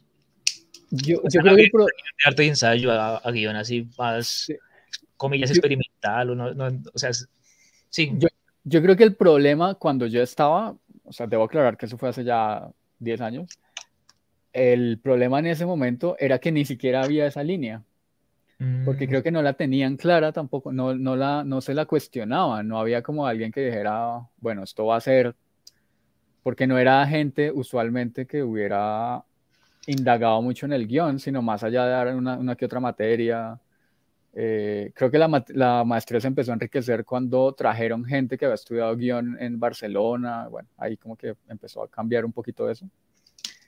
Pero, pero el problema es ese, que no había una línea, no dijeron, no, listo, esto va a ser como los, las personas que usted plantea, como las fórmulas, no, ni lo uno ni lo otro, porque no lo tenían claro. Entonces, si se enfocan en la cosa autoral, pues porque es un proyecto propio del cual con el cual uno termina la tesis y a lo largo de todo, pues todo se desarrolla en torno a ese proyecto, asesorías para ese proyecto. Pero creo que faltó más peso en una conceptualización más grande y más realista también. No, y además que usted ha dicho algo clave y bonito que nunca pensé que se lo fuera a escuchar, es decir, a un ser humano o a un mamífero al menos. no, y es que, eh, eh, la exageración toda rara para nada. No, y es que es importante que el asesor entienda lo que uno quiere hacer y no le imponga lo que él haría o lo que él puede hacer según los referentes que tiene, que en algunos casos suelen ser muy poquitos y dan mucha, mucho, pues a mí me da ternura, digamos, en el momento me da rabia, ahora solamente me da ternura, pero es como, qué pecado, o sea, estoy sometido a, a, lo que tú medio has leído. Es que yo tuve algo indignante que me pasó y es que una profesora me recomendó una novela que se llama House of Leaves, ¿no? una novela de, un man llamado Danilevsky, que es una vaina ahí eh, de terror también muy recomendada, pero medio meta también. Eh, y la vieja me la recomendó a propósito de mi proyecto, y pues yo la había leído por otras razones, entonces yo como que cuando vi que la recomendó ahí en los comentarios del Drive, yo dije como, excelente, ya puedo conversar con esta señora sobre esto, y llegué a clase súper entusiasmado diciendo, por fin voy a poder hablar con alguien de House of Leaves, y le digo como, oye, entonces, ¿qué House of Leaves? Que me dijo, ah, no, no, no, yo no la leí, simplemente pues como que yo vi la sinopsis y vi que más o menos tenía algo que ver con algo que tú habías dicho en tu, en tu texto, pero no, no la leí, yo la ojeé, la ojeé con rigor, pero la ojeé, entonces ahí ya me parece que se deslegitima. Y siento que, digamos, por lo menos en novela, pasa que la novela que ellos entienden que es la novela válida, porque también es una validación que la academia le da a uno, y, el hecho de que lo dejen hacer su proyecto también es una forma de validarlo y no sé si el artista debería dejar que lo dejen hacer las cosas o pedir permiso para que lo dejen hacer las cosas, eh, es, es, que encaje con la novela decimonónica, sino si una novela, digamos, lo que llaman postmoderna o weird o de género, digamos un policial o algo así. No, tiene que ser una novela decimonónica, que también en lo decimonónico está bien hecho el estudio de personaje y hay unas cosas, pero también existen muchísimas vertientes y posibilidades, eh, tanto en novela como en guion, que muchas veces siento que estas escuelas, pues obviamente por practicidad también se, se concentran en enseñar uno de esos y hay que producir un, un guion a esa manera. luego ya lo entiende uno ya más viejo, y no un guion como usted quiere. Pero bueno, en fin. Claro. Pero, pero sí, parte como, claro, es porque la academia es un poco así, pero, pero el valor que yo encontraba en estudiar en la Universidad Nacional era justamente tratar de buscar lo contrario, tratar de buscar como muchas perspectivas claro, y, muchos caminos, eh, y esos caminos como que lo enriquecen a uno y que lo acepten así y que, digamos, si el guion es o el libro es de, de lo que sea, novela contemporánea, que usted lo plantea, pues bueno. que, que haya una, que quienes lo van a evaluar porque finalmente hay una validación y hay una evaluación y hay una nota y bueno, esas cosas como formales, pues que esas personas entiendan qué tipo de historia o de proyecto es y con base en eso se ha juzgado, porque si no, pues claramente, pues baila, porque si solo esperan que sea decimonónica, pero es que no tiene nada que ver, pues no. Entonces creo que el valor de la academia y de quienes asesoran y de los demás es encontrar, saber encontrar primero la asesoría, llevar, encaminarlo a uno, entendiendo ese núcleo como, como básico que uno tiene, como esa intención y eso. Claro. Creo que los mejores asesores son esos, los que descubren eso y le potencian a uno eh, esa vuelta. Ok, no, sí, además que está, está bueno también el hecho de, desde que, por ejemplo, un man como Patricio Vega es bueno en ambas cosas, o sea, tiene como, digamos, unos guiones muy brutales en, en, cine argentino y en cine español, pero también es un asesor de guion que, pues, obviamente no tengo el placer de estar con él, lo digo solamente por videos de YouTube y esas pendejadas, pero, pero es un asesor que, que sabe cómo enseñar o sabe cómo comunicar, digamos, no solamente un gurú como Maki, que es un gurú y ya, sino como que es un gurú que, que, sabe comunicar y sabe apoyar y, es como script doctor. Dicen que esta vieja Carrie Fisher era, era buena script doctor, ¿no? La vieja que decía de la princesa Leia, que se murió hace poco. Por ahí, ah, descubrí eso hace muy poquito, yo no sabía y me parecía como, ve, curioso. No me imagino ella, ella llegando a las asesorías y que la gente espere que llegue con la trencita hecha. ¿Será? No, no sé, no creo. Y, y hay un man que ellos mencionan mucho que es, que es William Goldman, que bueno, igual lo conocí por otro lado, pero el man es, el man es muy brutal porque es como uno, uno de los guionistas legendarios de Hollywood, que además tiene como, como, como películas en varios géneros, pues es el guionista de Butch Cassidy de Sundance Kid, pero también es el guionista de All the President's Men, pero también es el guionista de Misery, una, adaptación de, de, Stephen King, también es el guionista, bueno, tiene como muchos, muchos guiones regados ahí como en la historia del cine de, de manera muy profesional, pero entonces el man le pasa algo muy raro y es que como que la industria le compra una novela del man para que el man la adapte y el man la adapta él mismo, ¿no? Pero entonces el a la industria no le gusta y lo echan. Y contratan a otro man y ese otro man reescribe y pum, se gana el Oscar. Así que ya, muy chistoso, él se ganó el Oscar el que reescribió la novela del que ni siquiera era el autor, como que mm. muy recomendado también William Goldman que tiene como un libro de, de, de, escritura de guion que se llama Aventuras de un guionista en Hollywood y otro que se llama Nuevas aventuras de un guionista en Hollywood y el man cuenta vainas muy poderosas y siento pues también que le quería preguntar eso, como si usted siente que ese conocimiento, por ejemplo, que hay en entrevistas, autobiografías, memorias de guionistas que hablan sobre su oficio es válido, eh, la academia debería validarlo, es más valioso que la academia o como ese tipo de contenido. Yo creo que es, todo es válido primero y que me parece ya cuestionable si la academia lo rechaza de entrada. O sea, si, si la universidad donde usted está estudiando le están diciendo como no, no lea algo, me parece estúpido, pues no, no tiene ningún sentido. Yo creo que todo es válido. Las biografías, yo, yo me he leído como las de William, las de Billy Wilder un par de veces. Es muy fan de Billy Wilder, muy bien. Pues no soy tan pues, fan, fan, soy, pues no, porque tengo muy mala memoria. Entonces yo soy muy mal cinéfilo y muy mal melómano. Porque tengo muy mala memoria pero creo que eso nos enriquece, claro, de la vida de los otros eh, y más de gente que está haciendo lo que uno, o que hizo lo que uno quisiera hacer, siempre va a ser como importante, creo, eso no... Y es lo que le digo, la academia sí me parece muy estúpido si niegan como eso. Uno tiene que complementarla, como, como todo, pues. No, sí, no, no, no, no digo que lo nieguen, sino que digo que sí, digamos, por ejemplo, faltan asignaturas donde se estudien a estos guionistas, por ejemplo. Total. aprovechando que hablaron de sí mismos. Claro. Eh, y hay documentación sobre su proceso, pues aprovechemos que existe eso y estudiémoslo, porque hay gente de la que no hay. Claro, eso sería la ideal.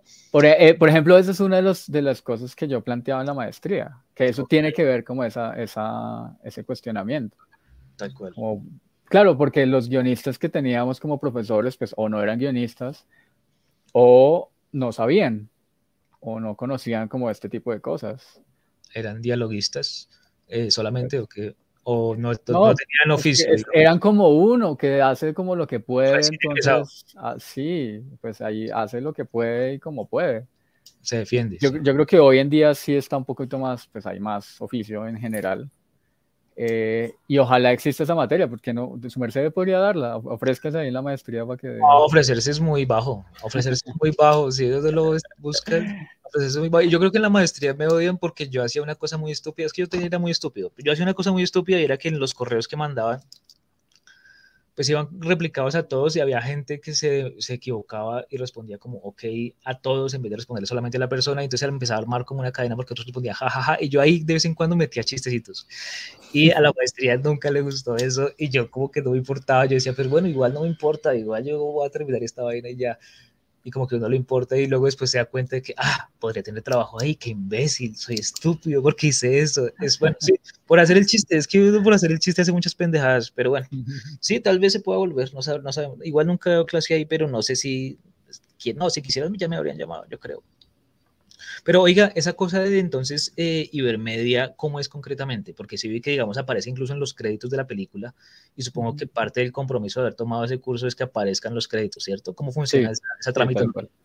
Tal cual. sí, es como una exigencia, como que algunas le, piden a uno firmar un contrato, algunos laboratorios y ese tipo de cosas.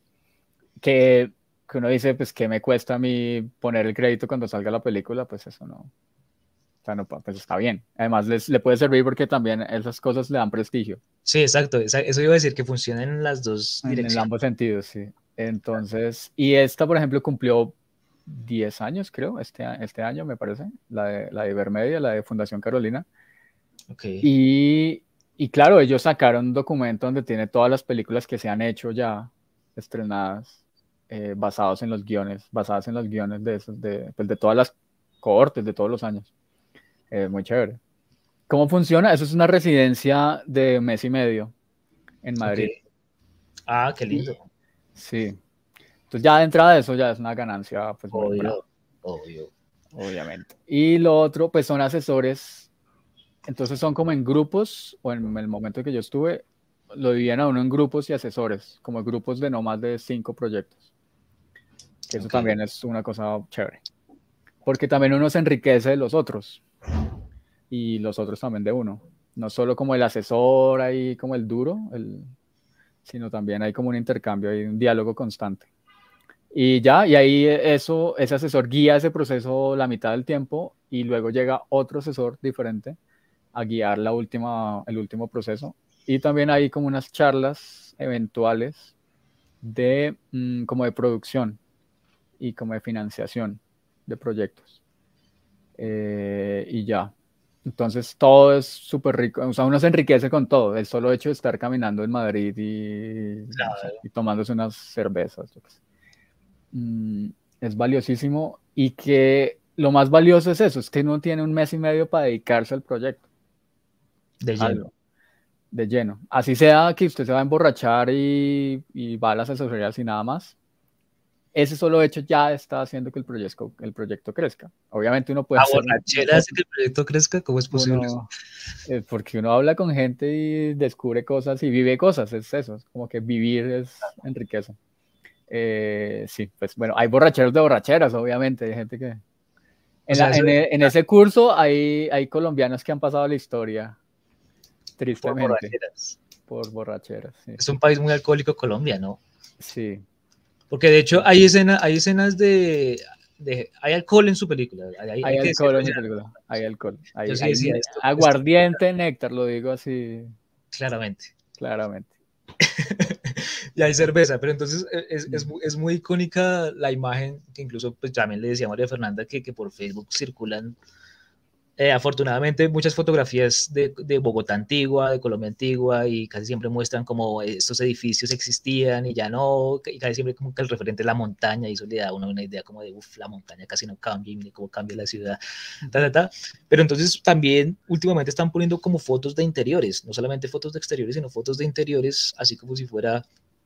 Eh, ah, ¿cómo se llama este man? Bueno, ya se me olvidó el pintor, pero el, el de la, la, señora con el cuenco de leche o algo así, pero como, como a ese nivel pictórico, poético, pero en fotografía y son viejitos tomando pola, básicamente, pero es el viejito de los años 40 eh, tomando pola con Ruana y así, tata, y luego muestran el de los 80 y es muy parecido, o sea, como que no ha cambiado, no ha cambiado. Este tomadero de pola donde está este man, este man está tomando tinto y los que están tomando pola son los que lo empiezan a molestar, ¿cierto? Sí, ajá. Esa, esa pola, ¿cuál era? no. larga para eso. sí. ¿Qué pola era esa? No podía, pues, como en cine eso es todo un tema. Entonces, o uno llega a negociaciones para que aparezca una marca, o le toca inventarse una marca X. Yo no me acuerdo en ese momento de esa marca cuál fue, la que nos inventamos, pero, pero pasó eso. Mientras que con Nectar sí hubo como una charla y nos autorizaron a usar la marca. Eh, sin contraprestación, o sea, ellos no pagaron nada, pero a mí sí me interesaba justamente por la cosa de la época, de sentir que hay un tipo, porque además logramos encontrar el, la marca como era, el diseño gráfico como era en ese ah. momento, y igual con Jet, y con, el, con, la chocolatina Jet y eso. El diseño eh, sí. Sí, entonces eso y eso queda, ese lugar que existe todavía, queda en la diagonal al Rosario, a la Universidad del Rosario. Ah, pero ya no es, tan, no es tanto madero, es más de... Lo, recomiendo mucho porque los pan de yucas allá son muy ricos. Para que vayan y coman allá. lo recomiendo mucho. No, es que eso, eso de diseño de marcas y que, y que los diseños sean históricos es algo muy bonito porque sí, justamente permite eso, permite ambientar épocas y si se puede lograr un convenio con una marca para eso, pues aporta la verosimilitud un montón, ¿no? ya no solamente el man se sirve un trago, sino el man se sirve un néctar del 85. Claro, claro. No, esa era la, intención. Y que, por ejemplo, cosas como el efecto Mandela y eso se basan en, no conocer que las marcas se evolucionan y que sus logos evolucionan, ¿no? Esa cosa del efecto Mandela que hay gente que recuerda al, al, tipo del Monopoly con o sin monóculo, entonces si, es, si lo recuerdan de una manera están en un universo y si lo recuerdan de otra están en otro y es que lo cambié y si poco y meten un poco de pendeja si es no, lo cambiaron y ya, tranquilo, o sea, no es tan difícil. Pero bueno, eh, uy, tengo que hacer, porque creo que nos hemos consumido mucho. No, está bien de tiempo porque tengo muchas más preguntas. Está bien. bien ¿no? Sí, pero bueno, está, bien. Eh, no, es que me llamó mucho la atención eh, el hecho de, de, que, bueno, además de, de, de un crédito que, que, me llamó la atención, que fue el de, el de Ibermedia, otro fue el de preparador o preparadora de actores. ¿Quién fue esa persona y cómo fue su relación con ella? ¿Cómo, cómo sucedió eso? Eh, bueno, es una pregunta complicada de decir, pero lo que yo puedo decir, digamos, es que fue, claro, también es parte de la inseguridad de uno como director que requiere eso. Parte, empieza primero con el casting, usualmente es esa, esa misma persona que está en el casting.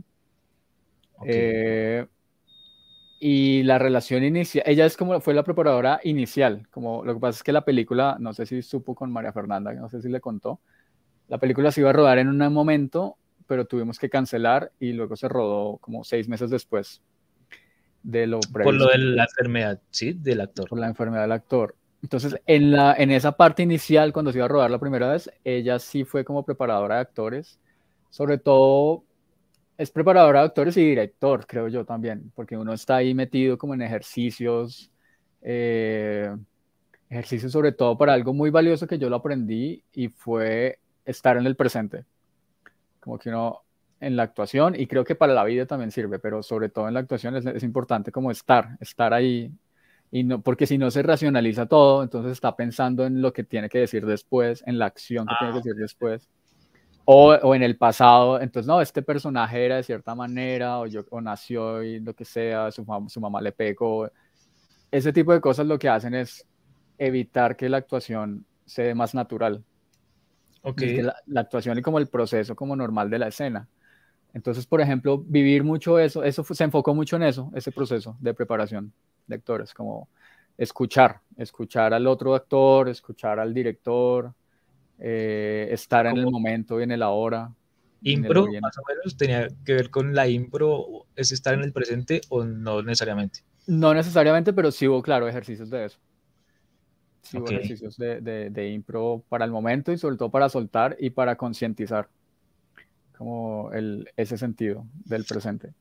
Y usted también tenía que actuar en el presente, si yo soy director, no soy el editor que lo va a editar después, ni soy el espectador que Exactamente. soy el que está aquí. soy, este soy, el que está aquí y escuchando, sobre todo, y que los actores se den cuenta, que yo creo que por ahí me lo dicen y es, es bonito como escucharlo de ellos, que ellos sueltan, ellos sueltan y, y no, y es, sueltan como dándole confianza al director, a lo que el director vea o la directora.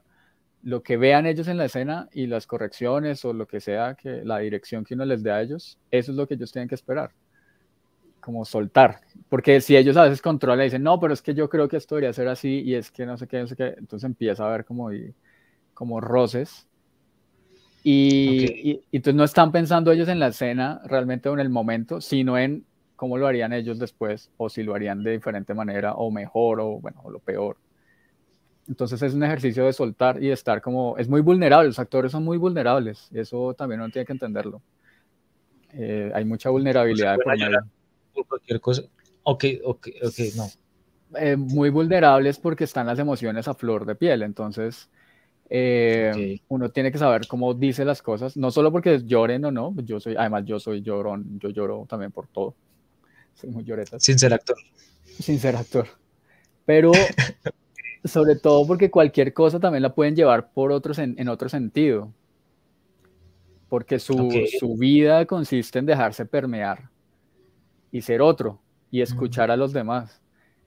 Entonces eso hace que sean vulnerables y uno tiene que saber cómo dirigir esa vulnerabilidad también. O sea, no se les puede decir que lo hicieron mal, toca decirle siempre que lo hicieron bien, o que como director. Depende, no, depende. Es que es también es muy valioso porque como son personas diferentes todos, no es como el actor es así. No, pues el actor, Juanita, lo que sea, pero el otro es diferente.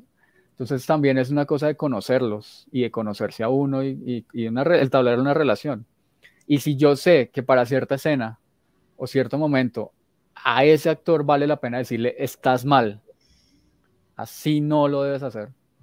Porque descubrí en la relación que establecí con él que, que eso le aporta a la escena y le aporta a él realmente. O sea, lo que está haciendo uno es hacerlo crecer. Uno siempre está, o sea, como el actor que desconfía del director, pues hay un problema ahí, porque el director no lo supo hacer o el actor también tiene problemas de ego. Pero a nadie le interesa que un actor no se desarrolle lo más que pueda no tiene sentido porque la, idea de la película es esa, sacar como el mayor provecho y que uno lo termina haciendo hasta en el montaje. Muchos de los premios de actuación deberían tener un asterisco que digan y una mención al editor y al director, porque en el montaje se construyen las actuaciones también. Mucho, muchísimo. entonces, entonces hay esa vulnerabilidad, eh, pues parte también de eso y de saber dirigir y saber cómo saber, saber cómo uno les dice ciertas cosas a unos y a otros no, o en, en qué momentos sí y en qué momentos no. Creo. Ok. Bueno, pues porque digamos ahorita que usted hablaba de Wilder, se me vino a la cabeza que el man tuvo una relación muy conflictiva con Monroe, porque al parecer pues era bastante divita y llegaba a la hora que quería y no sé qué, y además que la vieja pues tenía a, a como a o sea, era esposa de un dramaturgo que era Arthur Miller y además creo que tenía como a la preparadora, a, una, alguien que había estudiado con Strasberg o algo, eh, como susurrándole consejos todo el tiempo, entonces ella no le pedía aprobación al director, sino a su preparador personal. Exacto, claro. Por ejemplo, entonces ahí uno, la relación, uno cómo la establece para limpiar todo eso, limpiar la voz de la otra persona que está al lado, limpiar su esposo, como que ella no esté pensando en eso, sino esté en el momento. Y a veces toca hacer el choque para que eso suceda. Y choques es como decir, pues plantarse también en, una cosa de poder. Y esto está mal y decirlo de una manera como hostil para generar algo y evitar, y evitar eh, que no estén en el presente. Yo creo que ese es como el, esa es una gran consigna, creo. Procurar estar, en el presente. Sí, estar en el presente. Pero digamos que eh, también María Fernanda me, decía que usted tenía muy claro a, este señor Pecas, ¿no? Porque le dicen Pecas, qué raro. Eh, porque sí es pecoso. Sí es pecoso, solo que se la borran en postproducción las veces. no, es que los años ya han hecho que no se vea tanto, pero, sí, es bien pecoso. ok, ¿por qué tenía este actor tan, tan pensado desde el principio y tan claro desde el principio? La intuición, hermano. Yo hay cosas que no sé explicar Eh, porque lo había visto actuar y creo que está, es un buen actor, o que podía uno sacarle cosas como interesantes, y creo que su, tiene un, tiene un perfil interesante también, como físicamente, me parecía como que estaba muy chévere, que era un tipo como que ni es muy, no era muy buen mozo, pero tampoco es un tipo feo, pero tiene una actitud con carácter. ¿Usted le dijo eso a él para contactarlo? No, Tú no eres buen mozo. No, nunca pero tampoco eres feo. ¿Quieres trabajar en mi película? No. pero, sí, nunca se lo dije. pero sí, fue como eso, la intuición, yo, yo, creo que yo creo en la intuición también, que es importante. Con él y con Fabiana, los dos eran, no, no, no les hice casting. Eh, ¿Y existía la posibilidad de que el man dijera no o usted intuía que el man podía decir sí de una? No, él dijo sí de una, le gustó mucho la idea. Está bien. Y después de eso tuvimos un periodo largo de desarrollo, pues incluso cuando no había dinero, eh, teníamos por ahí unos ensayos para hacer un teaser y él tuvo toda la disponibilidad en ese momento toda la disposición para, pues le interesaba mucho. Yo creo que porque él sabía, él, digamos, él descubrió, él, digamos no había caído en cuenta bien, pero él descubrió hablando conmigo y en el transcurso de los años que él iba a estar en todas las escenas, que él era, que personaje de, tenía un desarrollo muy grande y, y una, una presencia en la, en la pantalla muy grande, que él no estaba acostumbrado a eso. Él no, él decía, como que a él le costó entender eso claro, uno que recientemente ha visto más películas de, desarrollo de personaje, de, retrato de personaje, pues a mí me parecía como muy obvio. Él no, él no, no lo veía así, él lo fue descubriendo. Ok, y sí, él, está en el Colombian Dream, ¿no? Él está en el Colombian Dream. Está en. ah, bueno, el protagonizó una peli que se llama Yo Soy Otro, de Oscar. De Oscar ah, claro, Oscar Campos, sí, sí, sí. Y ahí hacía como tres personajes, ¿no? Sí, hacía tres personajes en una película bien loca. Y... Eso es de 2009, tiene que ser necesariamente. Por ahí, sí, es por ahí. Y. No hizo más Oscar, Campos, Oscar Campos, el famoso, que era muy, muy documentalista, ¿no? Y esa fue la, como mm. su primera película de ficción y tal, y, luego no logró hacer más. tiene, no, mire que él tiene, él tiene un proyecto que creo que él lo rodó el año pasado, me parece, de ficción. Ah, Con poco presupuesto y como con estudiantes y gente que le ayudó. El, la Universidad del Valle lo quieren mucho, pues los estudiantes y los egresados. Claro. Entiendo que, es un, entiendo, entiendo que es un gran profesor también. Entiendo que es un buen profesor. Y, y, creo que hizo un proyecto de ficción y tiene ahorita uno documental que salió hace poquito. Como parece que es muy interesante, me han hablado muy bien de él. Sí, él es, él es muy, muy legendario en términos de documental y pues chévere que, que haga ficción, pero entonces, bueno, claro, sí, este man, este man pecas para, para el estudio de personajes. Sí, es que será raro para ellos hacer ese tipo de, de formatos estando acostumbrados a, a otros géneros o, qué pasa. Sí, sí, total. Y la tele, la tele daña cosas, daña neuronas. Eh, porque él ha hecho muchos secundarios en televisión también. Entonces, sí, claro. en cine ha estado en algunas cosas, pues el Colombian Dream, en Satanás me parece que él estuvo también. Mm, pero el resto más en tele y algunas cosas en teatro. Entonces también es otra cosa, se acostumbran a otro tipo de procesos. O sea, hubo cosas que él tuvo que desaprender de, de, de esos mm. productos, como que... A marcar mucho con la gestualidad, por ejemplo. Eh, o sea, suelen hacer eh, gestos muy exagerados los actores. Marcando, sí, en tele, sí. ah, no, los de televisión. Ah, los pecos, sí, sí. Eh, la gestualidad, también los diálogos, también a veces son muy forzados, el cómo los interpretan, más allá del texto que sea. Okay. O se ciñen demasiado como rígidamente a ellos y, y a veces no les dicen, no, pues esto es solo una guía, parafrase, por favor sí, a veces eso no lo, eso no lo comprenden. Eh, como eso. Sí, es difícil. Y el manejo, pero él, por ejemplo, tiene una cosa, y cuando los actores tienen como de toda esa experiencia, la memoria es maravillosa, impresionante. Entonces él, él tiene una memoria muy buena. Entonces, cuando uno chulea eso en el diálogo o en las, o en las indicaciones, ya está, hay un paso avanzado muy importante. porque, porque se acuerdan muy bien, no se interrumpe la escena porque se le olvidó algo o porque se le olvidó que tenía que caminar a cierto lugar o no sé qué. Claro. Entonces el manejo corporal, la memoria, tanto corporal como, como en los diálogos, este lo tiene muy bien. Y con Fabiana. Fabiana Medina. Medina, perdón.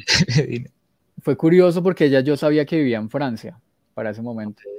Y casualmente yo estaba caminando con una persona que, que había me había empezado a ayudar en producción, Jimena Prieto se llama ella, en ese momento, y descubrimos que Fabiana estaba en Colombia en temporada de una obra, aquí en la casa, en, en Casa E, Casa de Ensamble en ese momento. Sí, Y nos acercamos al teatro y la buscamos, casualmente estaba y yo, la, y yo hablé con ella. Y de una a ella le interesó mucho el proyecto. Y menos mal está en Colombia, entonces pudimos hablar un buen rato y, y de ahí en adelante le gustó la idea. Y ya, y duramos pues varios años como en el desarrollo, viéndonos a veces, cuando ella volvía a Colombia entonces nos veíamos, nos encontrábamos con Héctor, eh, ensayábamos y así. Ok, re bien, re bien. ¿Y, ¿Y, el proceso de casting para los demás personajes, o sea, todos los personajes fueron así elegidos de alguien que usted ya había visto o sí tuvo que haber casting para algo? Sí, hubo un casting. El resto todos hubo casting. O sea, solo los únicos dos que no tuvieron fueron ellos dos, los protas. Pero el resto sí hubo un casting como riguroso eh, con actores, pues buscando actores. La mayoría, hay unos que sí se buscaron como, bueno, pueden ser no formados, pero, pero sí, todos fueron actores de teatro, la mayoría, buscados en los teatros, la mayoría. Buscados en los teatros, puede ser muy chistoso. Pero bueno, eh, no, ya para ir terminando, pues quería preguntarle sobre el cortometraje Elefante, como que en algún momento María Fernanda me dijo también que, que pues que habían hecho juntos primero, o en colaboración director-productora, este cortometraje que se llama Elefante. ¿Nos puede contar algo sobre ese cortometraje? Se lo iba a pedir, pero me, me dio cosa que, que fuera pues para pues, preguntar dónde se puede ver también. Pues. Sí, sí. No, pues, aún no, aún no se puede ver como en... Pues no lo he liberado, es que, es que ya es viejito, ya es del 2014. Aún no lo he liberado, pero pues sí, se lo puedo pasar todo bien con la contraseña. Eh, es un corto que también nace de una cosa como familiar mía y es sobre la relación de un un joven que vende cachivaches como itinerantemente por las carreteras de, Boyacá y Cundinamarca en un Renault 4 y va acompañado de su papá que está perdiendo la memoria. Entonces es esa relación entre ellos dos, eh, pues cómo se deconstruye o se construye. Pues. Y eso fue con Barragán, con Juan Pablo Barragán y con Gustavo Angarita. Ah, muy bien. Sí con, Gustavo Angarita y qué tal trabajar con el mito Angarita. Eh, fue muy raro, muy bonito y muy raro porque él en ese momento, hacía muy poco había perdido a su mujer. Eh, y él es un personaje muy especial, como es muy especial, no sé cómo describirlo, pero ok. Pero él, pues primero tiene toda la experiencia del mundo, obvio, y, la disposición también, él era como súper generoso. Él siempre como cero diva y nada que ver. Pero, pero también, no sé, a veces, por ejemplo, andaba por ahí descalzo en la carretera. En la, el personaje en un momento, en una sola escena, él anda descalzo en la carretera. Cuando vea el corto, pues entenderá un poquito. Sí. Pero a Gustavo de repente quería andar descalzo mucho más tiempo en otros lugares, en otros sets que no tienen nada que ver con esa escena. Ah, ok. Y uno preocupado por su salud y pues porque no se fuera a enfermar y bueno. Y él, no, no, yo quiero, era como muy caprichoso también. ¿Y ustedes entonces no volvió a escribir nada con, donde el personaje esté descalzo para evitar problemas? ¿O qué? No. No, no, no, sino que era más como pensando en que él, como que de repente le daba, era impulsivo, de repente le daba por hacer cosas que no tenían sentido, digamos, ni para la actuación ni para él como persona. Ok. Eh, sí, pero, pero siempre fue muy dispuesto, fue una persona como muy generosa y muy dispuesta y, y suele trabajar, o solía en ese momento trabajar con gente muy joven también, como que sin ningún problema, como cortos universitarios de segundo semestre. O sea, él ah, era como, él, le gustaba estar vigente, eso es lo bonito también. Porque para ellos es también muy difícil, ¿no? Después de tantos años y de ser estrellas, em, ya los, los olvidan y tienen poquitos, poquitos eh, personajes en televisión y ya cada vez no. Entonces el estar vigente creo que le servía mucho. O le sirve, no sé, ojalá esté ahorita todavía haciendo cosas. ¿Y qué le iba a decir? ¿Y su merced tiene pensado distribuir ese corto de, alguna forma como en el DVD Salvador? Claro que ya no hacen DVDs, ¿no? O sea, no hacen DVDs, Porque digamos esa era una opción, ¿no? En el DVD Salvador podía ir como extra, pum, el corto este con Angarita. Pero entonces ahora, ¿cómo? No, ahora creo que lo más lógico, pues eh, inicialmente la idea era que se distribuyera en salas, en, esta cosa de las salas, eh, de esta convocatoria de cortos que se presentan antes de las películas. Sí. Eh, pero eso tiene que tener unas condiciones que el corto aún no las tiene, como una duración específica.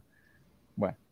Y lo otro es no liberarlo en internet. O sea, ya estuvo en festivales, estuvo como en un montón de festivales, incluso pequeños en Colombia, que era lo bonito también que se vieran por todo lado.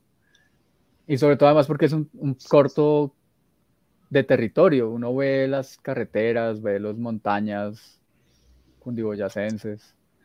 Eh, entonces, pues valioso que se muestre en todo el país. Y más o menos sí cumplió como una ruta chévere en Colombia y afuera.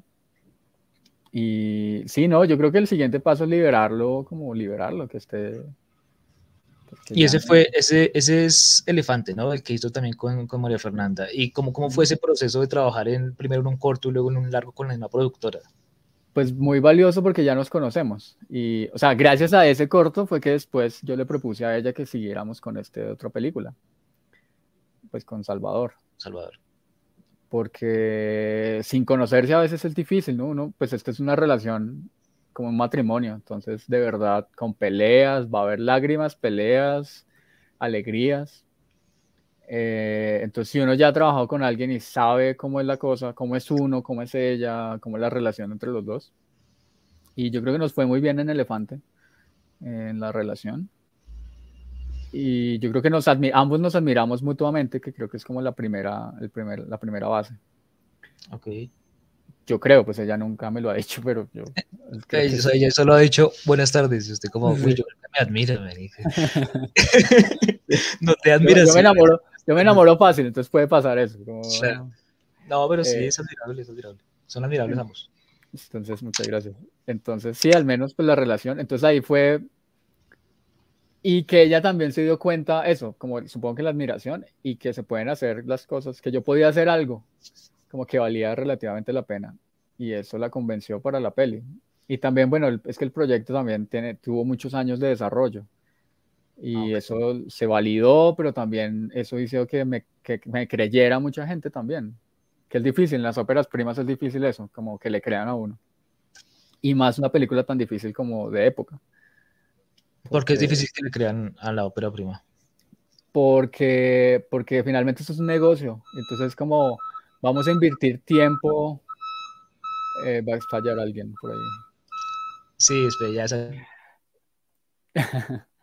y que no, que es difícil que le crean a uno porque, porque es tiempo y dinero. Entonces, si uno no tiene una relativa seguridad de voy a invertir este tiempo de trabajo en esta persona o en esta historia, eh, que me va después a tener como beneficios, así sea de prestigio o económicos, y económico, pues es difícil. Y una película de época implica muchos, eh, mucho riesgo, porque implica mucho dinero para que se haga bien. Porque no sea una cosa como, uy, no, está como chimbo. Em, entonces usualmente dicen, por favor, en las, las primeras películas no, que no haya niños, que no haya animales, eh, que, no haya, que no sea de época, porque es que un plano nomás puede costar muchísimo dinero y puede que ese plano, si se filma mal, pues no funcione. O así se filme bien, pero pues en la edición se, pues, se quita. Entonces que haya gente como con el criterio suficiente, pues es difícil para una ópera prima. Hablando de eso, eh, editaron mucho, quitaron mucho, mucho, quedó mucho sí, más o menos, sí, más o menos varias escenas o o no tanto escenas completas, pero sí como partes de secuencias. Sí se quitaron. Que estaba bien, pues yo no, yo como que más o menos. esa relación con los editores siempre es rara porque es, uno se aferra a cosas. Ellos son los que tienen que, pues que ven la cosa con distancia. Y que lo que importa es narrar, ¿no? Como la narración, lo que importa, el relato en sí. Y uno se enamora de muchas cosas. Pero yo creo que no fui, no me demoré mucho en comprender que, pues como que en soltar, en soltar. Creo que fue muy relativamente fácil para mí. Entonces sí se, se quitó mucho. Pues no mucho así, pues como, como para sacar la segunda película con lo que existe y lo que se quitó, pues no. Pero sí, sí se quitaron escenas y cosas. Pero entonces, en ese caso, su merced hace un primer corte y luego le entrega al editor para que haga un segundo corte, o todo el editor desde el principio empieza. Él hace, sí, siempre, sí, siempre es mejor eso. Ok. Y lo que hace él, lo que, con el que trabajé, es, él hace un corte de, de guion, basado en el guion, como la historia que está. Ok. Y yo ya lo he visto con otros editores que hacen eso. Claro, porque a veces otra opción es que ellos hagan una propuesta de la nada. Como... Pero a veces eso implica mucho más tiempo, porque el director o la directora van a chocar de entrada, eso es inherente, van a chocar con esa versión porque no es la que ellos estaban esperando. Claro. Entonces, entonces el proceso, el diálogo va a ser más difícil y más conflictivo. Entonces lo que hacen es, mejor, hagamos una versión que es la del director o la del guion, como está, que seguramente es muy larga, que va a ser de dos horas largas o lo que sea. Y a partir de eso, con el diálogo y con las propuestas del editor, sí se empieza a cortar, a quitar, a cambiar orden, a reestructurar. Eh, eso. Eso sí es como, creo que es más fácil así como el proceso, para no demorarse mucho tiempo, porque además todo es dinero. Claro, entiendo. No, y ya la última pregunta para liberarlo es que, pues, bueno, pregunta el dash comentario, y es que cuando él empieza a presentar al personaje, como que hay como dos o tres planos donde todavía no se ve bien quién es el personaje, o sea, como que se toma su tiempo para mostrarnos cómo es la fisionomía completa del personaje, pero ya nos está contando cosas del personaje, como por ejemplo los ejercicios que hace, ¿no? Por ejemplo, en esos ejercicios de artes marciales que hace, eh, al, parecer, la cámara pareciera que está tratando de evitar conscientemente al personaje o de ahorrárselo para mostrarlo, y hay una parte en la que muestran que, o sea, cuentan muy eficientemente que él está haciendo los ejercicios con un plano picado donde se ve, digamos, el, el, el papelito en el fondo y los movimientos de él cada tanto dejan ver eh, fragmentos de su cuerpo, pero, pero está casi que en off, o sea, por poco y está en off, y me pareció muy curioso y arriesgado ese, esa forma de encuadrar, me gustó mucho. ¿Cómo llegó a eso? Eh, como por descubrir al personaje, como... Porque finalmente creo que la peli es como una fragmentación de una, de una persona. O sea, el retrato de personaje era eso, era como una deconstrucción de alguien en un momento específico entonces, para mí esos planos son eso, como visualmente son literalmente eso, como una, de construir el personaje y sacar como sus, sus fragmentos. Y siento yo que me da como la sensación, o percibo yo que es como la sensación de lo que va a ser la película, de una manera más conceptual, seguro. Pero, pero es esa fragmentación visualmente. Bueno, pues no sé si su se quiera despedirse invitando a la gente a ver Salvador, que todavía está un tiempo en salas, ¿no? Sí, tal cual invito pues a todos los que nos estén escuchando para que sigan asistiendo a las salas de cine. Eh, aún continúa en, en, Avenida Chile y en la Cinemateca va a estar todo diciembre y en enero, a la Cinemateca de Bogotá. Eh, y seguro va a haber algunas funciones en, en las otras cinematecas del país, en, el, en Medellín, en Cali y en Barranquilla. Entonces, nada, invitadísimos por favor a que las vayan a ver, a que ojalá les guste, que se dejen permear de la película eh, y, nada, que ojalá la comenten y la sigan eh, promocionando con sus allegados, que eso es muy valioso. La película se ha, nutrido y sigue en carteleras gracias a la gente que, ha asistido. Bueno, César, pues muchas gracias por estar aquí en Rayones de Cine. Esperamos que le vaya muy bien con Salvador y sus futuros proyectos cinematográficos. Muchas gracias. No, muchas gracias, Davis. Muy, muy buena la conversación, muy agradable y seguimos, seguimos ahí en la lucha. Eso, bueno, entonces eh, yo le mando el link, yo creo que esta tarde noche lo tendré listo y le mando el link para que si se lo quiere difundir, pues no lo quiere difundir, pues bienvenido. y si sirve para que más gente vaya a ver Salvador, muy recomendada, pues también bienvenido. Entonces, muchas gracias y nos vemos más tardecito. Pues más yo lo escribo, todo bien. De una, de una, Davis, muchas gracias. Sí, de una, estamos pendientes y eso. Dale, todo bien. Muchas gracias. Chao. Pues. muchas gracias, hermano. Chao.